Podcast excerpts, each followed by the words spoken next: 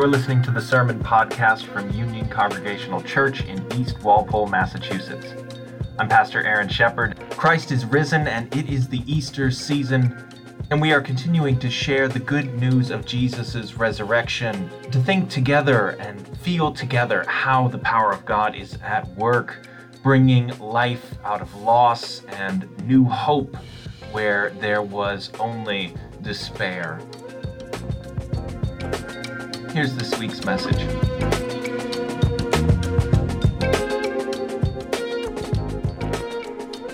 The first scripture reading this morning is from Ephesians chapter 1, verses 17 through 23.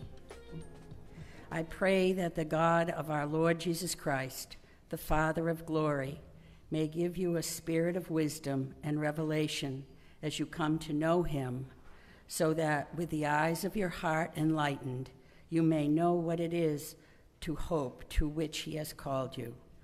What are the riches of his glorious inheritance among the saints? And what is the immeasurable greatness of his power for us who believe, according to the working of his great power? God put this power to work in Christ when he raised him from the dead and seated him at his right hand in the heavenly palace, far away but far above all rule and authority and power and dominion, and above every name that is named, not only in this age, but also in the age to come.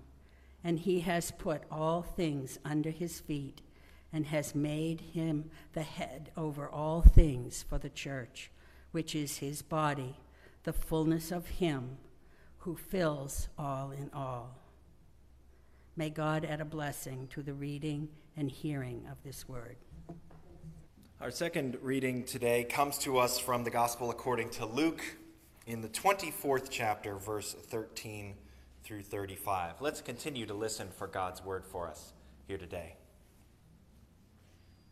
Now, on that same day, two of them were going to a village called Emmaus, about seven miles from Jerusalem and they were talking with each other about all these things that had happened. While they were talking and discussing, Jesus himself came near and went with them. But their eyes were kept from recognizing him. And he said to them, What are you discussing with each other while you walk along? They stood still, looking sad. Then one of them, whose name was Cleopas, answered him. Are you the only stranger in Jerusalem who does not know the things that have taken place there in these days? So he asked them, What things? And they replied, The things about Jesus of Nazareth, who was a prophet, mighty in deed and word before God and all the people, and how our chief priests and leaders handed him over to be condemned to death and crucified him. We had hoped that he was the one to redeem Israel. Yes, and besides all this, it is now the third day since these things took place. Moreover, some women of our group astounded us. They were at the tomb early this morning. And when they did not find his body there, they came back and told us that they had indeed seen a vision of angels who said that he was alive. Some of those who were with us went to the tomb and found it just as the women had said, but they did not see him. Then he said to them, Oh, how foolish you are! How slow of heart to believe all that the prophets have declared. Was it not necessary that the Messiah should suffer these things and then enter into his glory? Then, beginning with Moses and all the prophets, he interpreted to them the things about himself in all the scriptures. As they came near the village to which they were going, he walked ahead as if he were going on. But they urged him strongly, saying, Stay with us, because it is almost evening, and the day is now nearly over. So he went in to stay with them. When he was at the table with them, he took bread, blessed it, and broke it, and gave it to them. Then their eyes were opened. They recognized him, and he vanished from their sight. They said to each other, were not our hearts burning within us while he was talking to us on the road, while he was opening the scriptures to us? Well, that very same hour they got up and returned to Jerusalem. And they found the eleven and their companions gathered together. They were saying, The Lord has risen indeed. He has appeared to Simon. Then they told what had happened on the road and how he had made been made known to them in the breaking of the bread. This is the gospel of the Lord. Thanks be to God. Well, last week on Easter morning, we heard how the good news of Jesus' resurrection seemed to snap into focus as the day was dawning. An angel appeared like lightning, his clothes shining like sun on a snowbank. And he spoke clearly and definitively. He said, Jesus is not dead, he has been raised, and he is already on his way ahead of you to Galilee. Now go and tell others, and perhaps you'll catch up to him. But like moments, most moments when the light bulb comes on, those moments of clarity, it didn't seem to last long. For this Sunday, as we continue the story, we hear how there are two disciples who have left, and they're talking among themselves, turning over what had happened, what they had seen, what they had been told had happened secondhand, trying to make sense of it between the two of them. Then a stranger comes along, and they, after admitting their surprise that the stranger didn't know about all these things, they confess. They confess that they had hoped that Jesus was the Messiah, the one who would redeem Israel. Perhaps they had hoped that he was the one who would free the people of Israel from Roman occupation. Or perhaps they had hoped he would depose King Herod and become a king like David had with Saul and reestablish the old unified kingdom of Israel. Perhaps they had hoped that he was creating his own new community, that thing he kept talking about and calling the kingdom of God. But no, he had been crucified and was dead. But then their friends had said that he was not dead, that he'd been raised. And not just the women in the group, there were others as well. And now they just weren't sure what to believe, what to hope anymore. And the stranger, a little odd for someone who just met someone else, scolds them for the slowness of their hearts to understand. He seemed to understand that their eyes did not recognize him, the eyes in their heads, but also the eyes of their hearts, in the apt turn of phrase from the letter of the Ephesians. These two disciples, they didn't see, they didn't understand. They were not moved by the good news of resurrection. They didn't have clarity about what it all meant, what it compelled them to do. They lacked what the letter to the Ephesians calls the spirit of wisdom and revelation, to know Jesus. And so they just kept on walking. As the stranger slowly and methodically interpreted the Hebrew scriptures that prophesied about the Messiah, explaining that he must suffer and die to redeem Israel. And the disciples must have been listening, at least in some sense, because by the time they reached a place to stop for the night, they wanted the stranger to stay in their company. But it was only later, after they realized who he really was, that what he had been saying to them all along sunk in. And it's a little disheartening as someone who talks for a living. But for all those hours of walking and talking, this lengthy interpretation of Scripture and lecture that Jesus had given them, all of that seems to not have any real effect until they sat down at a table and Jesus took the bread and he blessed it and he broke it. And their eyes were opened. Not just the eyes in their heads, but the eyes of their hearts. They had clarity at long last. It really makes you question the limits of a lecture or the power of the pulpit. I guess rhetoric can only get you so far. In the end, it is the tangible things, the tangible things that you can experience, that you can touch, that open the eyes of our hearts. One of the great orators of our time uh, was Barack Obama. And he had this turn of phrase, this rhetorical twitch that he would use in his speeches often. He would say, Let me be clear, or let's be clear. It was so frequently deployed in his speeches that it became a frequent feature of the comedic impersonations of him over the years. But rather than a mere habit of speech, uh, Kathleen Jamieson, who is a director of the Annenberg Public Policy Center, in analyzing this, this rhetorical flourish, says that let me be clear is a pointing phrase.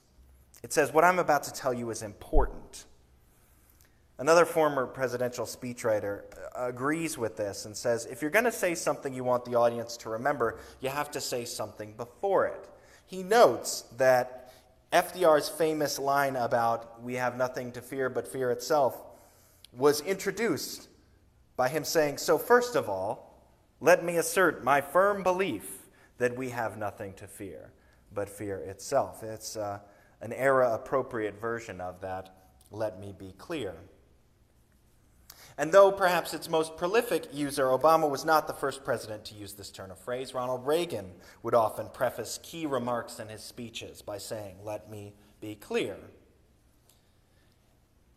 And perhaps because this phrase is often employed by presidents and politicians, it is often uh, interpreted as somewhat disingenuous, a smokescreen for some ulterior motive. But let's not make any mistake here. We need clarity, and it is helpful when an orator points us to what it is they want us to take away from what they are saying, what they want us to be moved to action in saying. And that's why, in the end, Jesus, who also had his own version of let me be clear when he said, Truly I tell you, he had to find a way to cut through the fog of misunderstanding he had to make the story of his suffering, death, and resurrection clear to his audience of disciples that day. And so he took bread and he broke it. And it was not his words, but his actions that made the words come alive in them. The disciples didn't then suddenly call to mind something he had said while he was teaching them. They did not remember some key takeaway. They did not even attempt to articulate what it was exactly that Jesus had been trying to teach them. Instead, what they said after he vanished was, Were not our hearts burning as he was speaking to us? It wasn't anything he had said, it wasn't any great idea he had conveyed. It was Christ's presence with them that had burned off the fog that blurred the visions of the eyes of their hearts. Suddenly, with that act of Jesus, he had redeemed all those hours he had spent teaching them, all the words he had spoken, so that when they were spurred to action to go back to Jerusalem, they went to share the news that Christ was with them. And so this morning, let me be clear Jesus died and then Jesus rose from the dead. We tell this story at Easter time not so that we can get the facts precisely correct or to make sense of the logic of these messianic prophecies in the Old Testament. We tell the story because in the telling, we experience the risen Christ with us. Jesus, who rose from the dead, comes into our midst and dwells with us here, staying with those who bid him to stay, making this good news of Easter real and tangible to us. Now, when we when we experience the closeness of Christ, when the eyes of our hearts are opened, the letter to the Ephesians says that three things will be, become clear. It says, the hope to which we are called, the rich inheritance we have among the community of saints, and the immeasurable greatness of the power of the Spirit of Christ that is in the church. So let me be clear about those things too. We are called in this Easter season to hope, to the hope that life comes out of death that even though we will not avoid the experience of loss in our lives, these losses will not be the last thing. There is always hope because God is always ready and willing to do a new thing. Now, that of course does not mean that our particular individual hopes will always come to be. We may hope for a new job, or a new relationship, or for the Celtics to win the championship this year. We may look forward and plan for and even take steps towards these things only to see them not come to fruition. But hope in Christ is not a guarantee that things will work out exactly the way we want.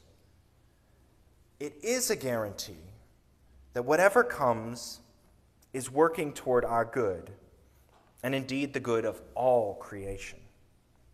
God's mercies are new every morning with every sunrise, but to faithfully discern this, we have to open the eyes of our hearts. And so let me be clear about this the Christian tradition, the traditions that we hold on to and that we hold as a church, these offer us a wealth of practices and experiences that can do just that, that can open the eyes of our hearts. In every age, there is this temptation, especially in this present moment, to innovate and to try to get ahead of the culture so that the church can be relevant and stay relevant and draw people in. But, but relevance is not only or even essentially what draws people to the gospel of Jesus Christ. Relevance is about attending to the things that are right in front of us instead of the experience of the movement of the Spirit beyond time, captured in that hope of Jesus Christ. Relevance is what those disciples on the road had hoped Jesus would bring. They had hoped he would bring new things to life, a new way of being for their people in that moment, and their expectations had been dashed. But Jesus doesn't redirect them back to the world, he points them back to tradition. He points them back to Scripture, to these old prophecies that are as radical today as they were then. Jesus wanted the church to be at work in the world, but he wanted it to do so through particular means through prayer, through the study of Scripture, through mutual care within the community, and charity towards those outside of it, through resistance to power, resistance that doesn't resort to violence through worship and song and telling the old, old story again and again, so that we may have every opportunity we can get to experience Christ with us.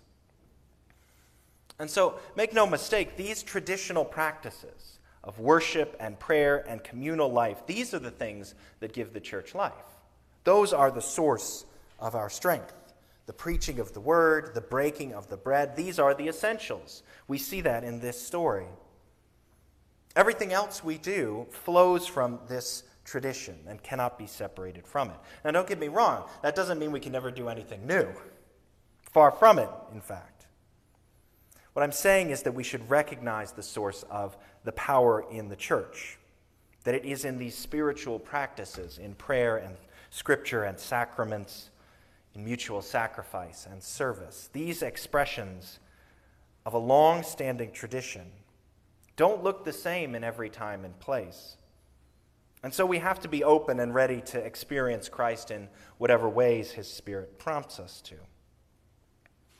It is that spiritual power, the immeasurably great power of the Spirit of Christ, that is for His body, the church, as it says in the letter to the Ephesians. That is ultimately what turns our hopes into realities.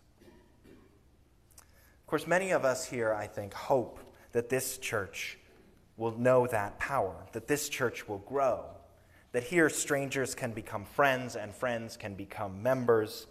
Many of us hope that this church can make a real and tangible difference in this community, that we can feed people in body and in spirit, that we can help the vulnerable, that we can be a place where all are welcome.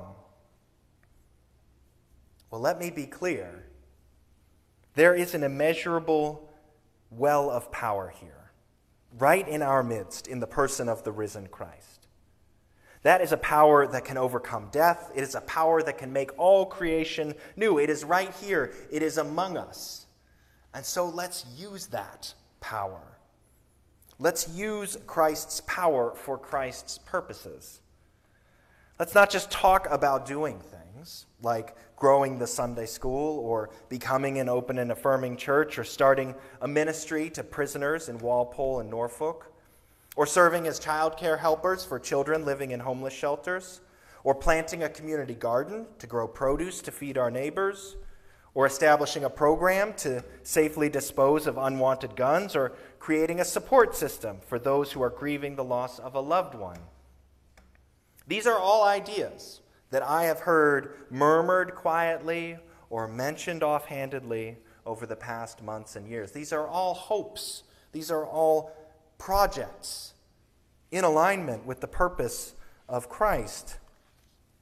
And some might say, well, Pastor, you know, there just aren't that many of us, and we're already doing a lot. You know, we had hoped to do those things, but Christ died. The church is dying. But Christ is risen. Christ is risen. Doesn't that set your heart on fire? Doesn't it make you want to do more and be more? Doesn't it make you want to turn hopes and visions into realities, even if it's just picking one thing? Doesn't it make you want to get up quickly and go find your friends and get to work making the good news of Jesus Christ as real and alive as though he were standing here, right here in our midst? So today we pray. We pray that God will open the eyes of our hearts, that our eyes will be opened to God's hopes, to God's power, to the riches of our glorious inheritance here in the church. Holy God, fill us with your Spirit, all in all, that this church may live and your name may be glorified. Amen.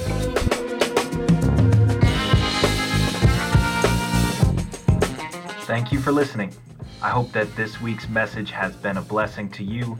It was a blessing to have you listen to it and share, at least for a little while, in our life together here at Union Congregational To find out more about our church, you can visit our website, churchbythepark.org, or find us on social media at Church by the Park. The theme music you're hearing is Dusk Till Dawn by Track Tribe. Until next time, may the grace and peace of our risen Christ be with you.